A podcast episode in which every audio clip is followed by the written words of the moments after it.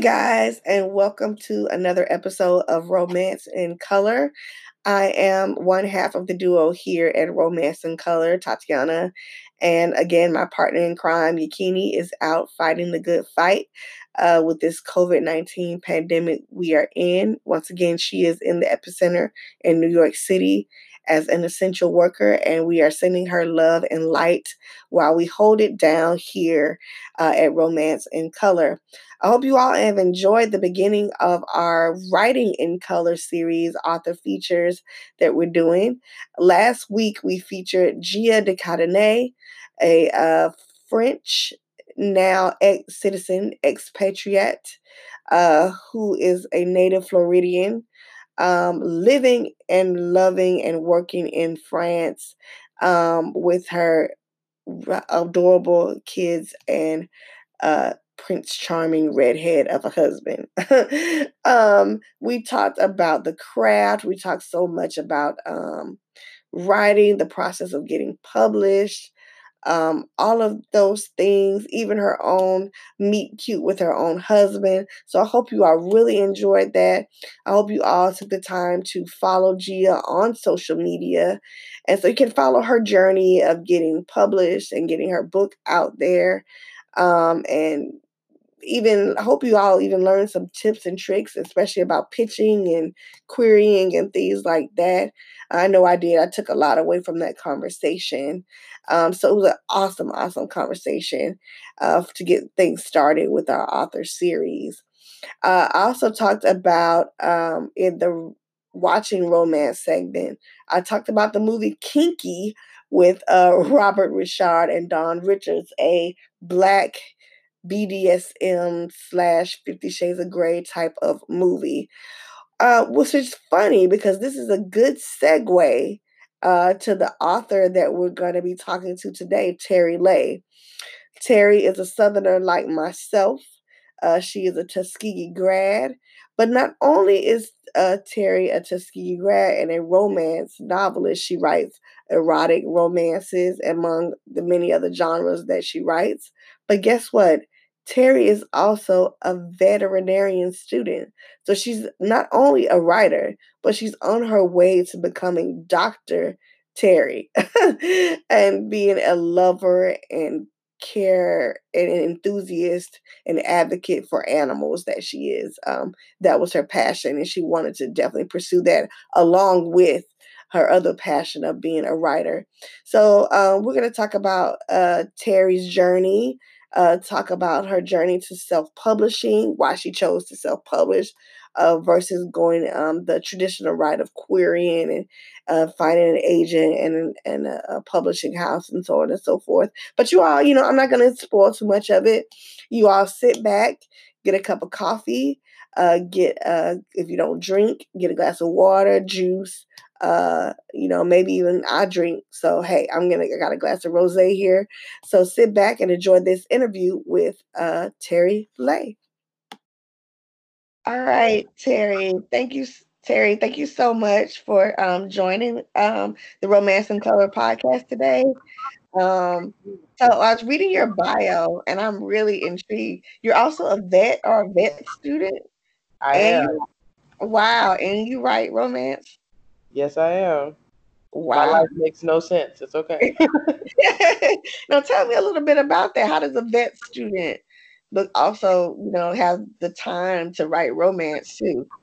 So, um, I just started vet school, so I just started like this year. So, mm. um, the the best part about it is that I actually started writing romance years ago. So I kind of kind of got used to writing and all that kind of stuff. So it's not so much of a struggle as it would be for a beginner. Okay. Um, now it's just you know it's just part of my life already, mm-hmm.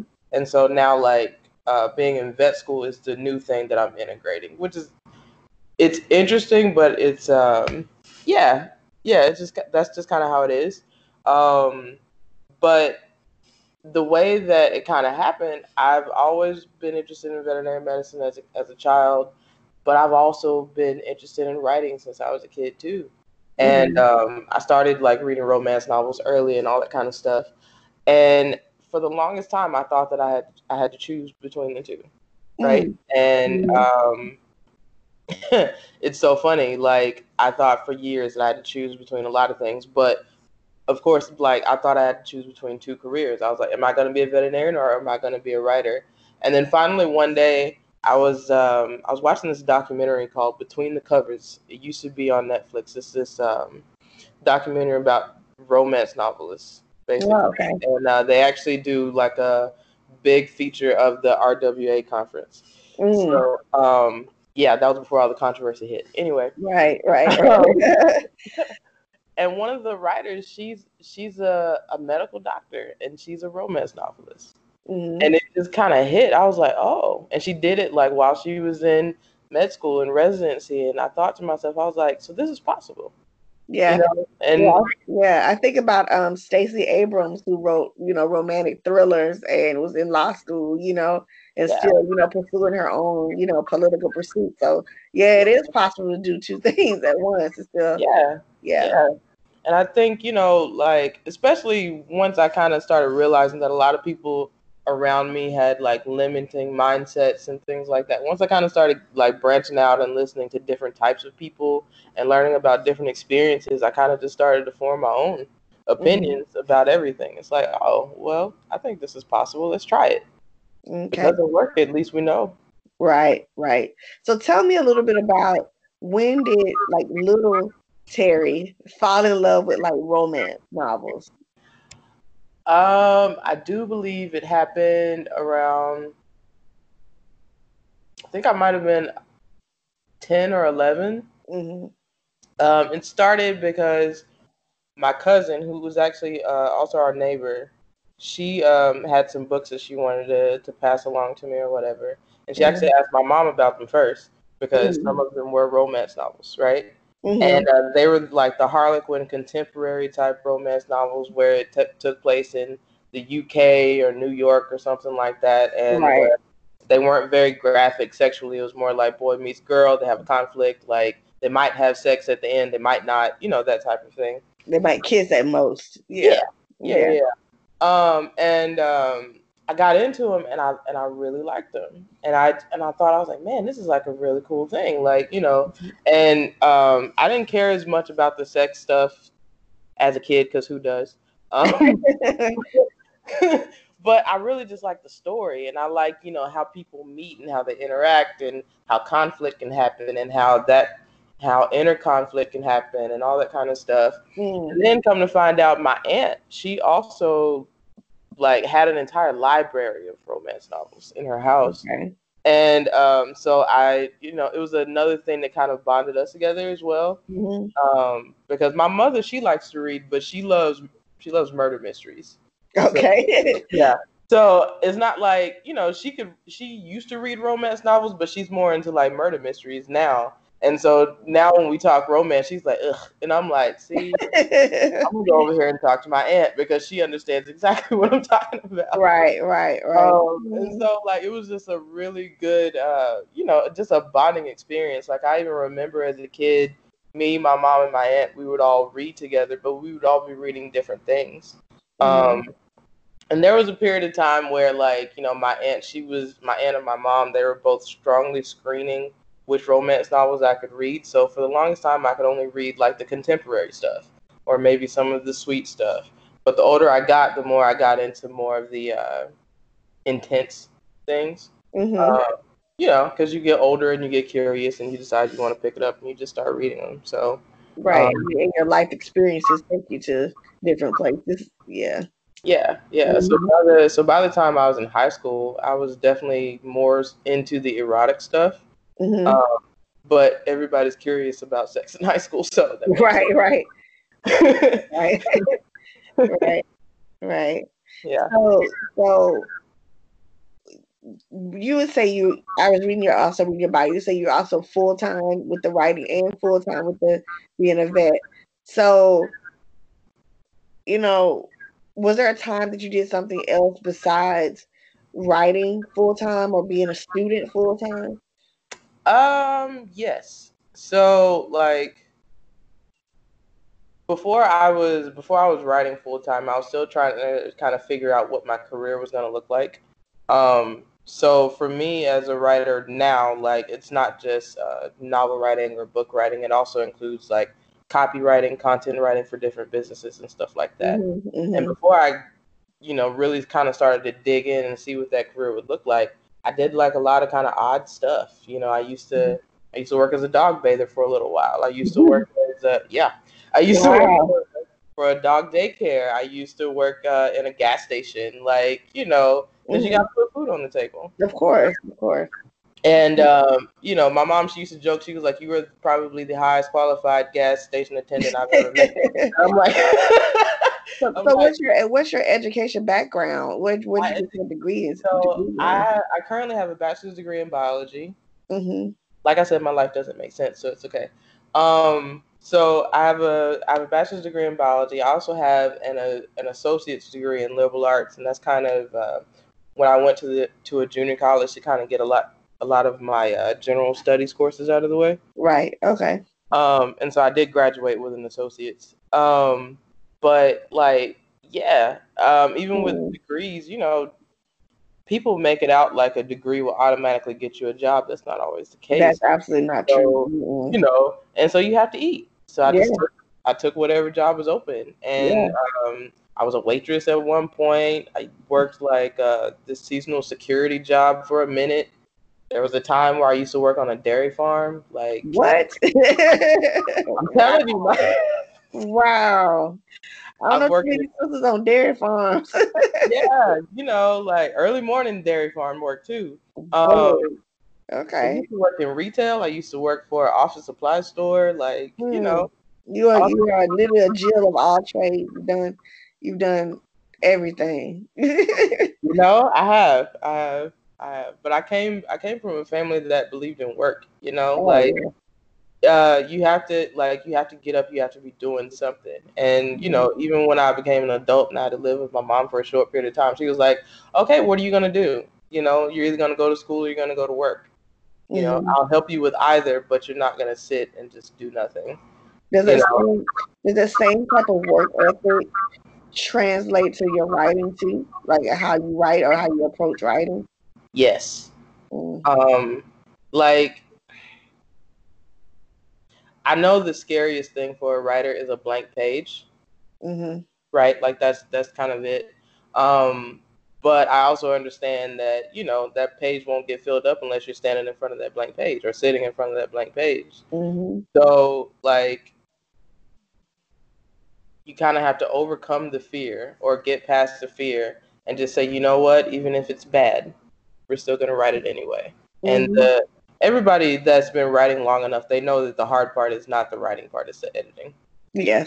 Yeah. so once yeah. you get past like, you know, the you kind of get over the oh it has to be perfect stage and all that kind of stuff and then you really sit down with yourself and you're like you know what mm-hmm. we're just going to put this on this page and uh, we'll take care of it later yeah yeah you know yeah. So, and you having all these different kind of like life experiences, does that also translate to, to the work you're doing or like the world building that you have for your um, characters and, and and and things that you set your writing in?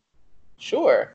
Um, so say for example, uh, my first romance novel, um, the the character she she grew up in the South like I did and mm-hmm. um, she you know she had a she has family and all that kind of stuff she went to college like i did and she um, worked for a company and the company kind of sort of like one of her coworkers was kind of um, did her dirty it wasn't mm. the kind that he just really did and mm. i kind of understood that from in the past working in you know restaurants when people you know they kind of backbite they kind of do all kinds of things to you know, get over or do or you know succeed better than you are that night or whatever.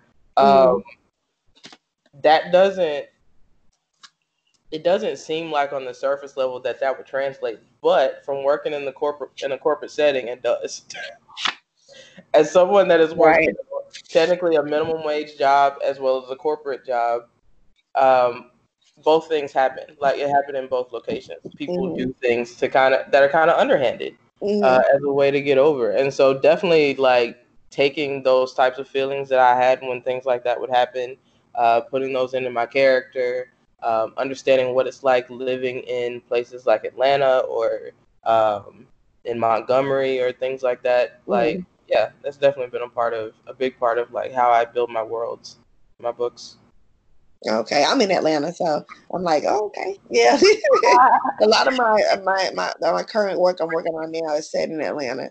The yeah. last thing I wrote was not set in Atlanta. It was actually set in um, New York and American Samoa. Okay. Um, but I, you know, it's it was kind of my first first book. It really didn't go anywhere. I queried it. It didn't go anywhere. But you know, at least I tried to expand myself and my mm-hmm. horizons. Um, it's a different, you know, settings and things like that for my characters. Although my characters are primarily people of color, um, black people. In that particular, there was a black woman and a Samoan man. Um, yeah. I, I really wanted to kind of expand and, and kind of stretch myself, you know, and see where I could, you know, as far as like doing deep dive research and all that stuff. Um, yeah. see how I could kind of build that world. So yeah, I can see how kind of those lived experiences of where you are kind of seep into um, your writing and stuff like that. Mm-hmm. Um, and so the writing, the romances you now, are they more like? Because I think I read on your, your they're more the, on the erotic side, erotic, yeah, novels. How do you, how do you infuse? How can I say this? How can how do you infuse yourself culturally in those novels without um, putting in like stereotypes, particular sexual stereotypes about black folk, or, or if you're dealing with black folk or folk of color in those novels? Um, let's see. I think I think the one thing that um, that I try to do is to to think about my characters and their experiences. Can you still hear me? Mm-hmm. Okay. I try to think about my character experiences as if um, as if there if, as if the color wasn't a, an aspect. Right. So um, like of course you know my characters they are they are African American because I believe that I should be represented in some way or form in my in my novels. Mm-hmm. But when it comes to things like um, like sex or even like you know outside of the bedroom, I think mm-hmm. a lot mm-hmm. of our experiences are in fact the same as some that are not black. You know, mm-hmm. I, I, think that, um, and I try to convey that in my book. So, mm-hmm. um, for example, one of the things that uh, a reviewer told me about something that's that's within uh, that's within my book is that uh, he read a sex scene, and I have some definite graphic sex scenes, but he told me that he read them and he didn't feel dirty. Mm, mm. Right. And I, and you know, like, I'm sitting there thinking to myself, I'm like, okay, uh, great. You know, because, because there is kind of this this idea that um,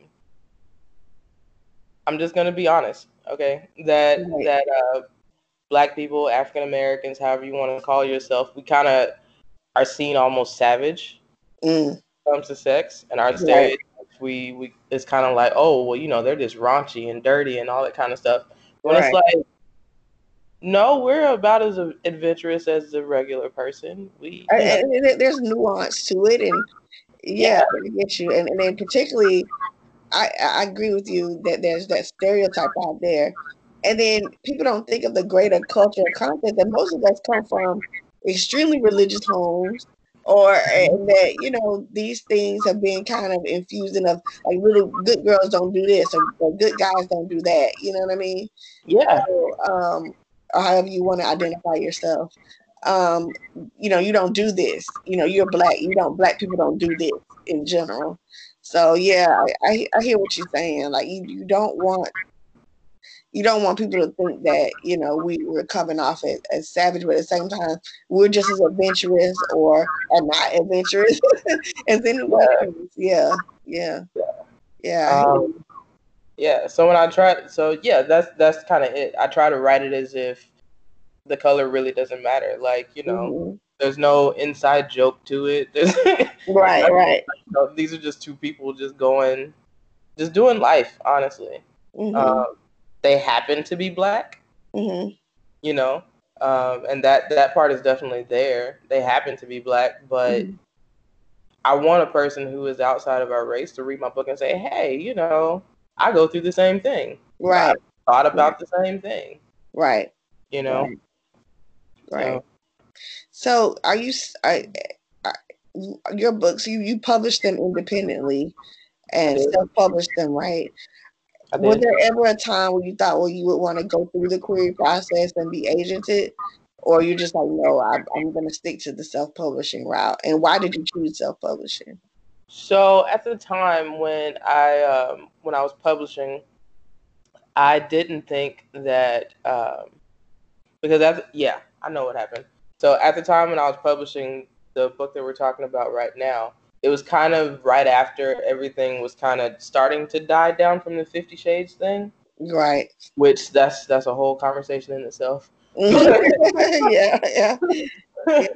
But you know, there was kind of like this thing where um, even even going into the bookstores, you would see a section of books where it says after reading Fifty Shades. Mm-hmm. And that's where like all of the erotic books were. Mm-hmm. And I didn't want to be in that category I kind of wanted to to kind of stand on my own with that. And I mean, you know, we can debate whether that was a good decision or not. But I also didn't think that um, the publishing companies that I was really wanting to go for, I didn't think that they would um, be as accepting of the book that I published because mm-hmm. I mean, you know, my book has uh, has has a threesome in it and all that kind of stuff, and it doesn't go well. Uh, and you know, the the ending is, huh? That's actually what you're saying, yeah yeah, you know, like things like that. So it's not widely accepted, and it can be kind of controversial. And I didn't see, I didn't see where uh, a ro- uh, a romance publish romantic publishing company would be as accepting of it. And so I just thought, you know, hey, let's just uh, put this thing out. It's my first book. I went in it with full realistic expectations. I didn't expect it to do as well, mm-hmm. and it didn't do as well because I'm still I'm still learning how to market myself. So yeah, yeah, um, yeah. So I mean, I think that's kind of that's just kind of it. You know, you don't go into it expecting to be uh, J.K. Rowling on day one. Of course, of course, right, right, right. You know, so we yeah. Right, right, uh, or or even uh, what's the lady that that wrote Fifty Shades of Grey? Nobody, uh, but, yeah, nobody supposed to be her either. Yeah. No. Um, but I, I I hear what you're saying. Like, I think so much of romance is marketed toward the fairy tale and the happily ever after. So when things that are not conventional happen in romance stories, it kind of freaks people out. Yeah. And it's kind of like, oh, is that supposed to, you know, supposed to happen? Even if, a, uh, let's say the, you know, the, the protagonist is not conventionally pretty or it is, you know, two nerdy people. I mean, it, it end up together or whatever. That, that doesn't always appeal to the masses. Yeah. And so when, particularly when sexual things come up, that you're just like, okay, what the hell? You know, what is this? Yeah. You know, they're just kind of like, we don't know how to market this. Who do we market this to? You know. Mm-hmm. Yeah, so, I mean, I had to think about it like that from the beginning because my mm. actual male interest in my first novel is a stripper. Mm. You know, and mm. You know, and it kind of the I don't know if you're gonna ask this later, but the idea kind of came because I used to watch um, a lot of HBO late night when I was. Oh uh, yeah. Real school. and they, yeah. I know where I'm going already, but they had this one episode where they were talking about black male strippers. I remember that. Yeah, and I, I watched that it, one. and it was interesting, but there was like one segment section of it where the, the guys were talking about relationships. Mm-hmm. I thought to myself, I was like, man, I wonder what that would be like. And then years later, the idea just never left. And mm-hmm. I thought, mm-hmm. man, what would that be like to date a stripper? Mm-hmm. I think this is gonna be a book. yeah, yeah, yeah. You know, so taking into that, like, like I said, I really looked at this very realistically. Like, I didn't like. Of course, everybody wants to have a Harlequin stamp or a Kensington stamp on their on their book, mm-hmm. and eventually I'll get there. But I took it. I looked at it very realistically. Harlequin does not want to publish a book where the guy is a stripper. No. no. Neither does Kings, Kensington. They want, you know the the either the bad boy on a bike or the cowboy on a horse. Like you know, what a Prince Charming, yeah. Right, you know, mm-hmm. um, and it's like you said, it's a fairy tale. There is no fairy tale in the strip club. No, not at all. not at all, male or female. Mm-mm. Right. So you know, this is a real deal, and mm-hmm. yeah, yeah, yeah. That's interesting. I, I think I think romance could needs an injection of an infusion of different types of relationship and what relationships look like. You know, relationships can be, you know, they don't always have to be monogamous. They can be polyamorous. They can be, you know, you know, we're getting more queer literature, um, which is awesome. But at the same time, you know, where the other, you know, shades of gray in between, not to use shades of gray as pun intended, but you know, where the other, you know, vast array of relationships that people yeah. can be in, you know. Yeah. I think we're just kind of as people uh, seek to identify themselves different ways, I think that'll also help to change the way romance and romance literature is viewed too, you know. So I don't know. I, I think there's still a hope for your book to be out there in the mat, dating strippers and you know threesomes and all that stuff. I definitely think that's definitely there's definitely a market for that.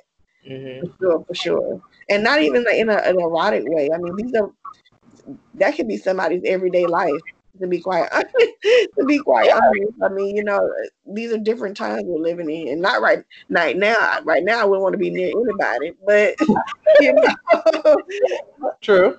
But uh, you know, at post quarantine, you know, people will continue on with the type of relationships they're in. You know, yeah. so yeah, yeah, yeah. So where do you, you know, you being a vet vet student, how long do you have to go to, to this is your first year, right? This is my first year. I have uh, two more because I'm in an accelerated program, so we okay. go year round. Okay, okay. So, are you still you're still writing while you're in school? I am. I just wow. do it. I just do yeah. it at night after. I was gonna say, how do you balance it? Do you what's your what does this typical writing day look like for you in okay. school? So, um, right now all of our classes are online, so it's definitely a lot more flexible. Mm-hmm. Um, but when classes were like full force, what I would do is I would either wake up early in the morning and get an hour in of mm-hmm. just like straight writing because um, typically my outlines are pretty detailed to the point to where it's already kind of in my head when I wake up the next morning. Mm-hmm. So um, yeah, so I either wake up that morning and do an hour, or that evening after I'm done studying, and I've had dinner, and I, you know, mm-hmm. take a break, and then I put in like another good two or three hours, mm-hmm. um, and then by the by the time I'm done writing that that much, I'm ready to go to bed. So. Oh wow! Okay, yeah, four days. Yeah, wow, yeah. wow. Yeah. You're really putting in the hours. Yeah, so, and I and I type pretty fast too, so it works out. Oh, okay, yeah, yeah. I'm I'm a slow typer. I'm not gonna lie. I, I, I type I type relatively fast, but at the same time, if I get into like a like if I'm stumped, mm-hmm. and I'm, I'm typing as slow as molasses, like I'm trying to like parse it out, and I'm like typing super slow. I don't always have the greatest outlines when I'm writing. It's just like it's like skeletal, and I'm just like sometimes it's like pulling, you know, teeth to try to get something going. But do you ever like have those kind of situations where you're kind of like, you know, kind of, it's almost like you like running through the mud trying to get, you know, some ideas going. It's, it's not quite writer's block because you're still writing, mm-hmm. but at the mm-hmm. same time, it's just kind of like the pace of where you're going is just not where you want to go. How do you, how do you kind of break through that? So, um, at that in those moments I become very old school and I just break out pen and paper. Mm, yeah. Um, yeah. and I'm I'm the type um, when it's time for me to be creative, I don't like to write on lines for some reason. Mm. Um, I'm team sketchpad or typing paper or something without lines. And um, I just kind of go at it that way. Sometimes mm. I'll write on the page and it'll be sideways or whatever. But mm. anything to kind of try to break the monotony. Mm-hmm. Um, you know because sometimes like we can get really it's like you said we're kind of stuck or in a rut or something and it's like man how do i kind of get out of this, and you actually have to just break your entire routine altogether. Right. Um, yeah, I've written entire chapters on typing paper, and then went back later and typed them up. So. Yeah. I'm, I'm, I'm the I'm the one that writes in my phone. So if I ever lost my phone, I'm screwed. so I write in my phone. So like yeah, I'm I because I, I, usually commute on the train like during uh-huh. the week. So I'm like on my phone, like you know, trying to you know write ideas or in the bathroom because I have a four year old.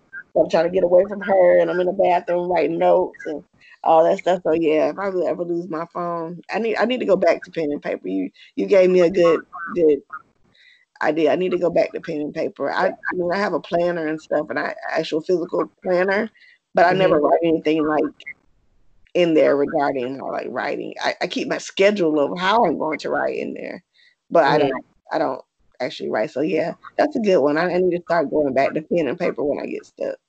Yeah. Yeah. I, have actually uh, experienced the, the phone situation too.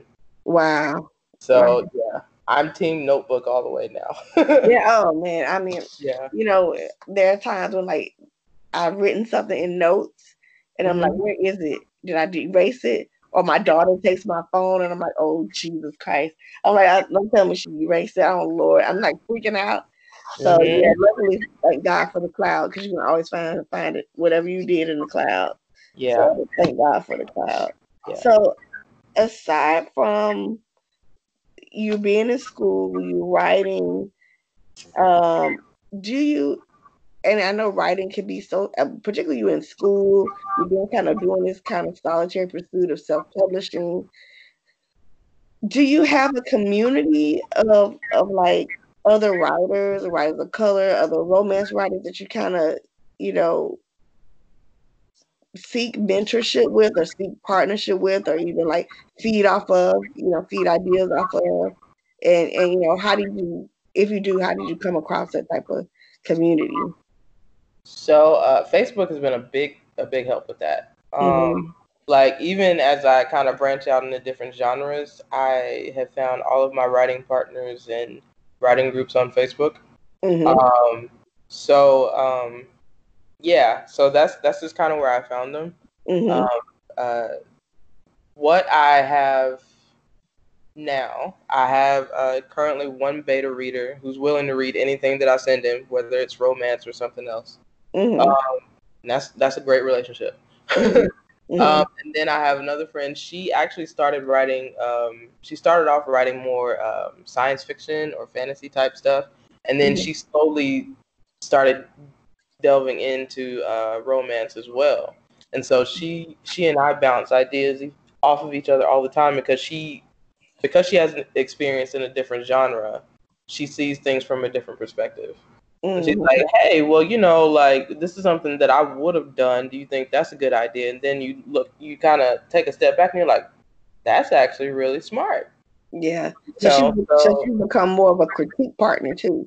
Yes. Mm-hmm. Yes. And because I kind of have an idea of the the formula, because you know all romance has a formula.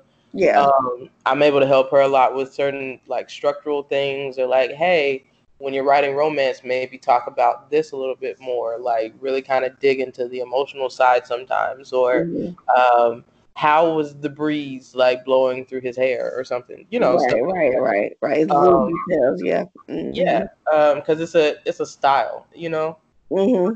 that you kind of mm-hmm. have to grasp. It's different from other genres. Mm-hmm. So. so when you're writing, what's like the hardest scenes to write, like when you're writing your romance novels?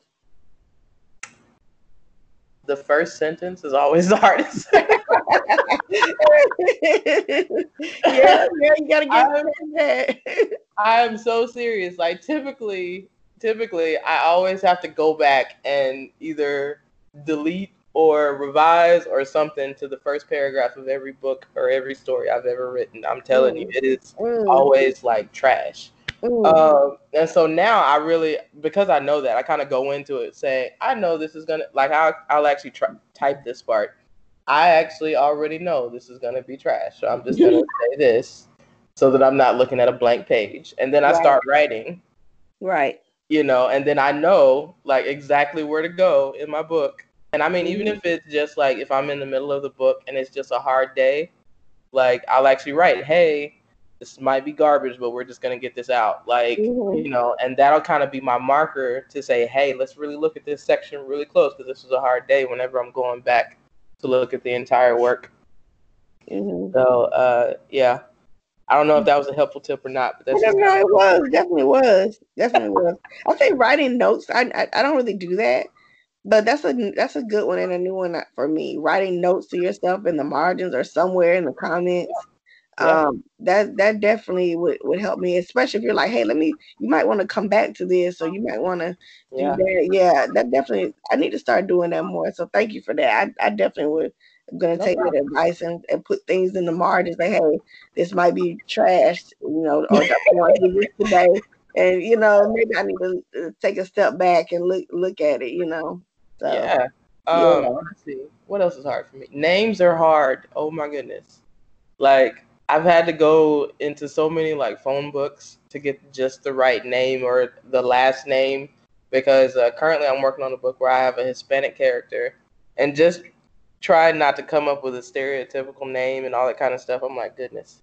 You don't okay. want a million Juans walking around. right. Or like 25 Martinez. And I'm like, right, right. So we gotta we gotta actually work work on it. And um, you know, it's easy to go for the names like Alice and all that kind of stuff. And it's like, ah, let's try let's try a little be a little bit more creative. I my my I'll give you a hint that I use, and I told my husband. My husband asked me this.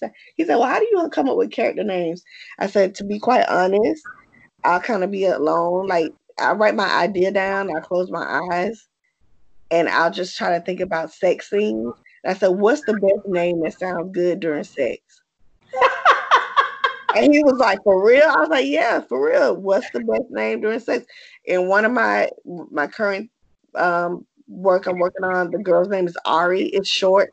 You know what I'm saying? Ari is short. Wow. And then the guy's name is Porter. And I was like, it works. It just works. I mean, you can yeah.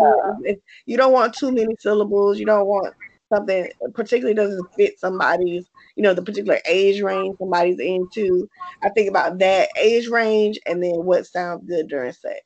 Because. I mean, I don't know. I mean, I watch Insecure and I'm like, yeah. I don't know no black girl's named Molly for real in real life. So I don't know why she got the name Molly. You know what I'm saying? I know I know a lot of Melishas, you yeah. know, but you know, Melishas, Malikas and stuff like that, but I don't know any Mollys. You know, but you we, know we haven't really seen a lot of her family. That might not be her real name. They showed them last week, but I don't but I don't know. I don't know. I don't know, but that's just me. I'm just like, eh, you know, you know, you know, I'm trying to not to be culturally stereotypical, but I want to be like, you know, come on, let's get something with modern. You know, if I'm writing in 2020, you know, I don't want a girl named Beatrice. You know, it, just, it, just, it, work, it don't work for me. So it just has to be within the time and something that sounds good during sex. So this is my tip. I don't know if you're gonna use it, but my, I, I, hey, I need it. So I need the tip. So we're gonna try it and see. That's my tip. Whatever sounds good during sex. So uh-huh. yeah, yeah, that's funny. The hard names, names. I never thought about that, but yeah, it can yeah. be difficult. Um, so as a self-published author, mm-hmm. I know that that that that journey can be long and hard, and I mean, you gotta, like you said you got the promotion that you have to go through, the the um, you know, trying to, you know, do the editing yourself, doing all you do so much of it yourself. And I know at the end of the day it gets tiring and you get, you know, frustrated and you're thinking like what is, what is all this for? You know what I mean? Yeah. So what does success look like for you as a self-published author? What does literary success look like for you? Um, probably the most successful day for days, um, because it's it's coming it's coming in different forms. Uh, mm-hmm. Uh, the the first successful day was getting my first print book in the mail. It was my mm. first copy, and for me, like I remember because I actually had it mailed to my post office box on campus mm-hmm. when I was mm-hmm. at Tuskegee. And um, I remember getting like the notification, and I went to, I was waiting in line for it, and um, I actually was in my friend's car when I opened the package, and I remember the smile on my face when I saw mm. the book, mm. and it was it was that feeling of this is an entire life's ambition just sitting in my hands right now. Wow! Wow! You know, um, mm-hmm. And it was it was just like that moment. And that night, people were people were asking me, they were like, "You're not gonna go out with friends and celebrate?" I'm like, "No, because this isn't about them."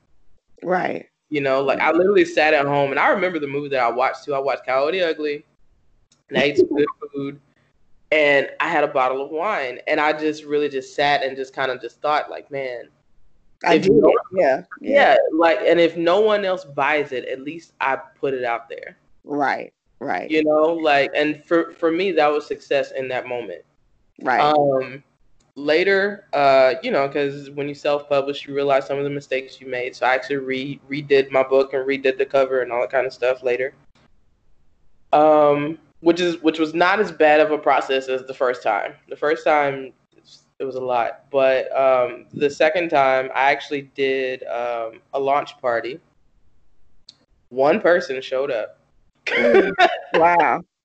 One whole person, but even with that, like the success was looking out at the room and saying, I rented the room. Right.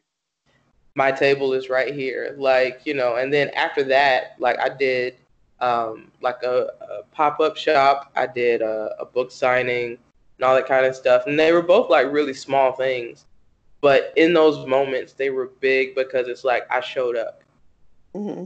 You know, so success for me became was defined differently because it kind of had to be. You know, mm-hmm. um, I didn't get the million dollar check in the mail. That's coming eventually. It is. Um, you said it's coming. Right. Yeah, it's coming. Mm-hmm. It's coming. Um, but in that moment, success meant showing up mm-hmm. and and doing the work and putting it out there and seeing the seeing the finished product. You know, like because you think about how many people that say, "Oh, you know, I've been thinking about writing a book." Mm-hmm and it kind of starts to aggravate you after a while because you're like, know, okay, just do it. Yeah. yeah. yeah. you know how many hours you're putting in on your book, but they're just thinking about it. Okay. right, right, right, right. You know, and so when you when you see those when you have those moments to where uh, like you really show up and you really realize like, hey, my work is like in here, and they they're gonna be small moments to everybody else, but if they're large to you, mm-hmm. that's a mm-hmm. successful moment. Mm-hmm. Like I'm just gonna be honest with you. And for me, it wasn't about everybody else, you know, approving. Most people that were around me didn't approve.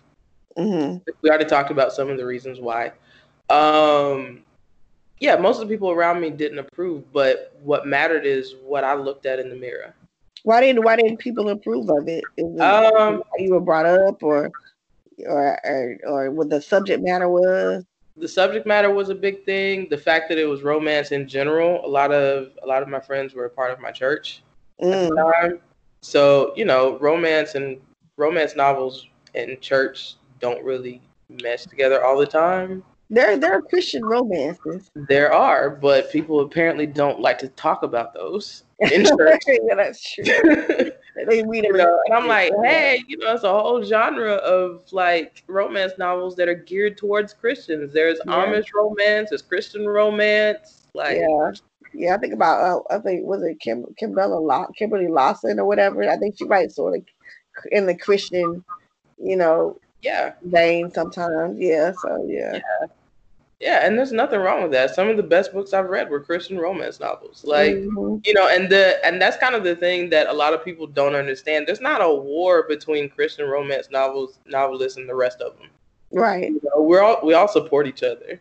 Right. Like, right. Yeah, do it. Like whatever whatever it takes. Get the words on the page, get the book out, do it. And we're all happy for each other when it happens. Exactly. You know? Exactly. Like it's not a it's not a competition. We're really all just trying to do the same thing.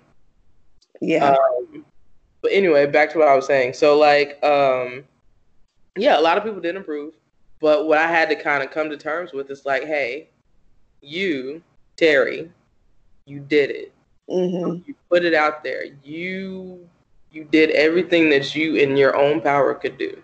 Mm-hmm. That's a successful moment. You didn't just think about it. You actually put pen to paper, hands to keyboard. You put your money where your mouth is. Like you did it. And if no one Mhm. else showed up, you did. Right. Right. Right. And that's what defines success for me. So Yeah. All Yeah. right. Yeah, I agree with you. I agree with you wholeheartedly. So in our last segment, we're gonna do like some rapid fire questions. So I'm gonna give you like a short phrase or uh, this or that, and you just like the first thing that pops in your head is what you should just give me an answer to. You don't have to think too deeply about it. Just whatever you um whatever your like quickest answer to the question is. gotcha. So, favorite book as a kid? Harry Potter. Any particular one or just all of them? Uh probably Chamber of Secrets. Probably that is the best one. Do you like to write heroes or villains? Ooh, now villains. Mm, mm. Yeah. I know. Yeah, yeah. The villains are always more interesting. I always tell people that. They are. Um, and and we're in a time to where villains make sense. Yes, yes. You know, yes. they're not they're not evil for no purpose. It's like no, they have a backstory. They have some like real deep stuff that went on that Mhm. that you know, and you kind of agree with them a little bit, even though you don't like their methods. And you're like, Mhm. hmm, okay, this is a little this little web of stuff happening with this villain. So I really love that now. love scenes or dramatic arguments? One more time. Do you like to write love scenes or dramatic arguments? Ah, love scenes. Uh, best book to movie that you've seen? Mm. Uh, you know, I really liked how Waiting to Exhale was done. Mm, mm. Yeah, I agree with you. Yeah. Classic. Yeah. I know. I'm sorry. Yeah, and I, Yeah. I watched it as a kid, like too. But Yeah. uh, my mom covered my eyes during the sex scene, so Yeah, we ain't had no business watching it, but it was good. did. We did. I was I watched how Stella got a groove back. It's okay. Yeah, I don't know how old I was when Stella uh, when um when you say came. I think it was like 91, 92. So I think it might have been 12, 13. I know I was Like younger that. than that when I watched it. Yeah, I was young. I was young.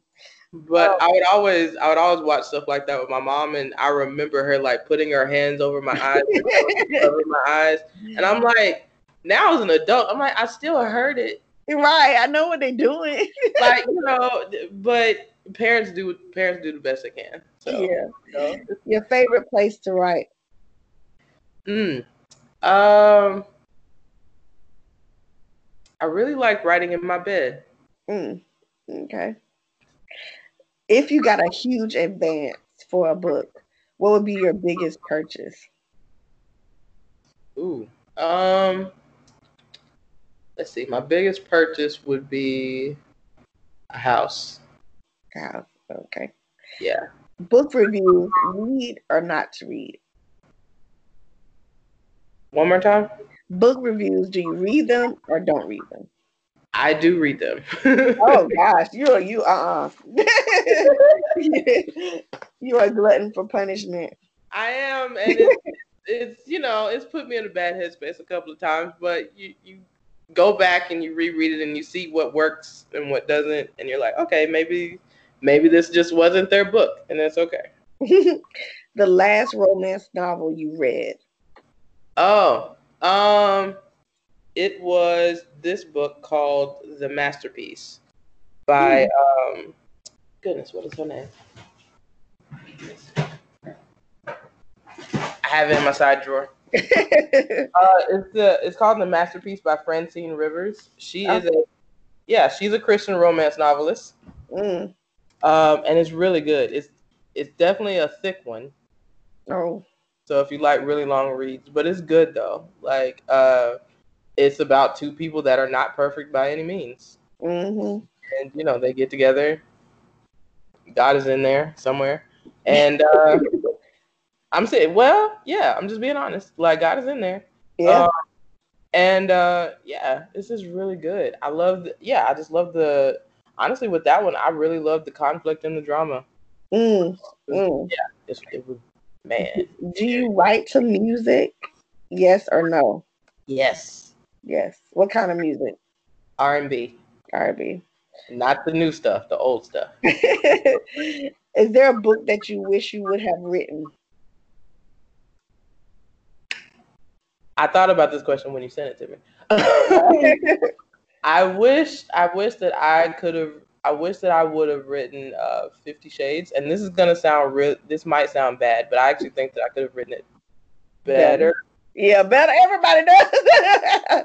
Everybody does. Everybody thinks that, and I'm just sitting there. I'm like, uh, because especially knowing what I know now about stuff and about life, and even about I have friends that are a part of that, you know, whole scene and all that kind of stuff too, and they all told me what was horribly wrong about it, and I'm like, man, I think I could have just, you know, really just did it better. Yeah. You know. Okay, your favorite Oh, the favorite word that you use in your writing.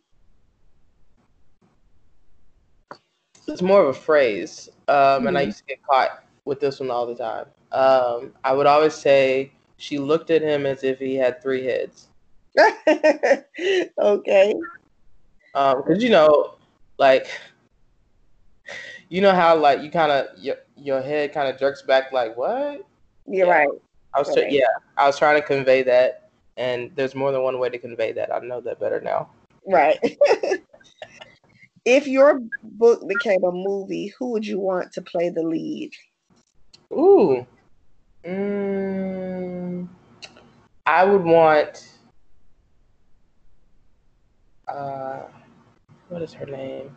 She played in. Um, she played in the movie Belle and Beyond oh, the Lights. Oh, Gugu Mbatha-Raw. Yes. Yeah, yeah. Yes. Yeah. She's a good actress. I had her name in my head, but it, it yeah, left. I like Gugu. She's a good actress. I just yeah. saw her in a Fast Color. It was so good. Was oh, I want to see it. It's good. It's on um, Hulu, I think. Okay, look, I'll look for it. Yeah. Um, where do you see romance novels going in the next decade? well, uh, that's the, that's the question we're all looking for now. Um, mm-hmm.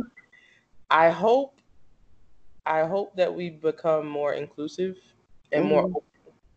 um more open in our stories. You know, like you know, like we've been talking about this entire time. A lot of the a lot of the the mainstream romance novels are really uh, all about the fairy tale, all about one look, one type of couple, and all that kind of stuff and that's just not this is not reality. That's not how people see stories. That's not how that's, those aren't even the types of stories that everyone wants to read. Mm-hmm. i kind of want to see romance really step out and maybe get a little bit more gritty maybe get a little right. bit a lot more inclusive you know as our current controversy is happening.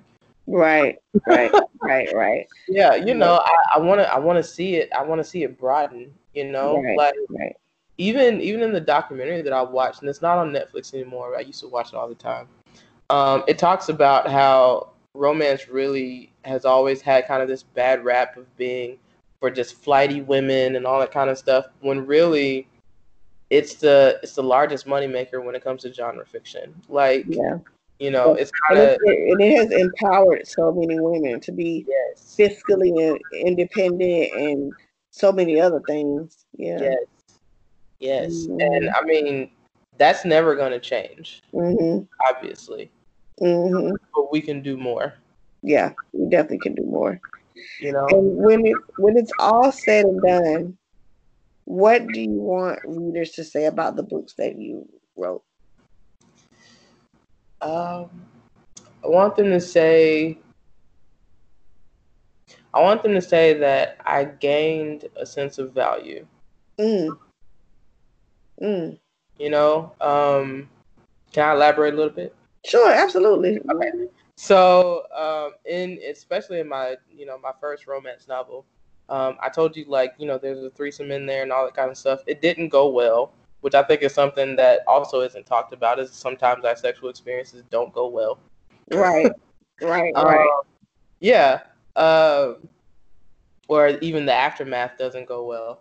Uh, and one of the things that uh, my character in the aftermath when all so what I was saying is like you know sometimes our sexual experiences don't go well or even the aftermath like that ends up being a disaster or whatever. Mm-hmm. And um, with my character, it was kind of the aftermath was more of a disaster than the actual experience, and it ended up um, causing their relationship to break up because um, the male interest kind of overstepped a boundary with her. Mm. And instead of kind of going along with it, she stood her ground. Right. You know, in that moment, like, you know, where uh, you have to decide, like, well, you know, maybe there's a misunderstanding and all that kind of stuff. In that moment, she just said, no, I'm not going to let this happen. I don't care if it's a misunderstanding. I don't care if, you know, your feelings are hurt or if you go home with blue balls. Like, you know, right, right. stop. Right. Like, this isn't going to happen. And even even me writing it, it was like one of those defining moments. Like, man, I can have a say at any point. Mm-hmm. You know, like I'm valuable enough, and that's one thing that she actually even says. She says, you know, you can come to talk to me when you realize how valuable I am. Mm, mm. And like, I was nowhere near that level of confidence at the time. I was really just kind of wanting that kind of confidence. yeah, yeah you know, like for me, she was my hero because I was like, man, I'm I'm ready to be like her one day. And I was writing it, and I'm like, yeah, okay, yeah. yeah, we write our heroes a lot of times. Yeah. Right, right. And mm-hmm. so um like even thinking back on it now, I'm like, man, I really kind of want anybody to to pick up my book and whether or not they've had an experience like that to really kind of get a grasp of I'm valuable. Mm-hmm. You know, I'm worth more than just you know this guy or this person or this coworker to just treat me any kind of way and me roll over and take it. Mm-hmm. I didn't mean that as a pun. Just saying. Yeah, I get you. you know, like in any stand, in any stance, like you know, we're not doormats. We're people. Mm-hmm. We're not objects. We're people. Like right. you know, we can say no. We can say stop. We can say all of these things and expect for those things to be upheld because mm-hmm. we're valuable. Mm-hmm. So yeah, wow, wow. But thank you so much, Terri. You've given me so much to think about as far as writing and trying to balance life and writing and, and being an independent, uh, you know, spirit and writer. And you know, I, I wish you much success in both your careers as a veterinarian and a writer. Thank you. Because it's, it's definitely possible. It's definitely possible for you. Yeah. So thank you so much. Thank you for taking the time with us. And I hope we'll talk again soon. Definitely. I right, thank it. you. Thank you so much. Thank right. you. Bye. Bye.